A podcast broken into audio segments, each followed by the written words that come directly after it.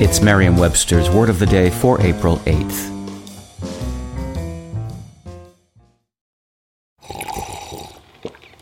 That's not just the sound of that first sip of Morning Joe. It's the sound of someone shopping for a car on Carvana from the comfort of home. That's a good blend. It's time to take it easy, like answering some easy questions to get pre qualified for a car in minutes. Talk about starting the morning right. Just like customizing your terms so your car fits your budget. Mm-mm-mm. Visit Carvana.com or download the app to experience car shopping the way it should be convenient, comfortable. Ah. Today's word is savvy, spelled S A V V Y. Savvy is a verb that means to understand. Here's the word used in a sentence from the Albuquerque Tribune by Ollie Reed, Jr. The agency's Denver office sent Siringo, who savvied some Spanish, to Santa Fe.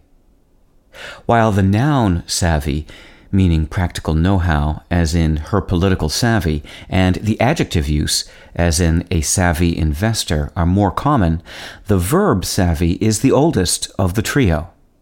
If you associate it with Captain Jack Sparrow of the Pirates of the Caribbean franchise, you'll be pleased to know that his use, as in I'm Captain Jack Sparrow, savvy, is not anachronistic. The verb was the only savvy option extant in the movie's early 18th century setting.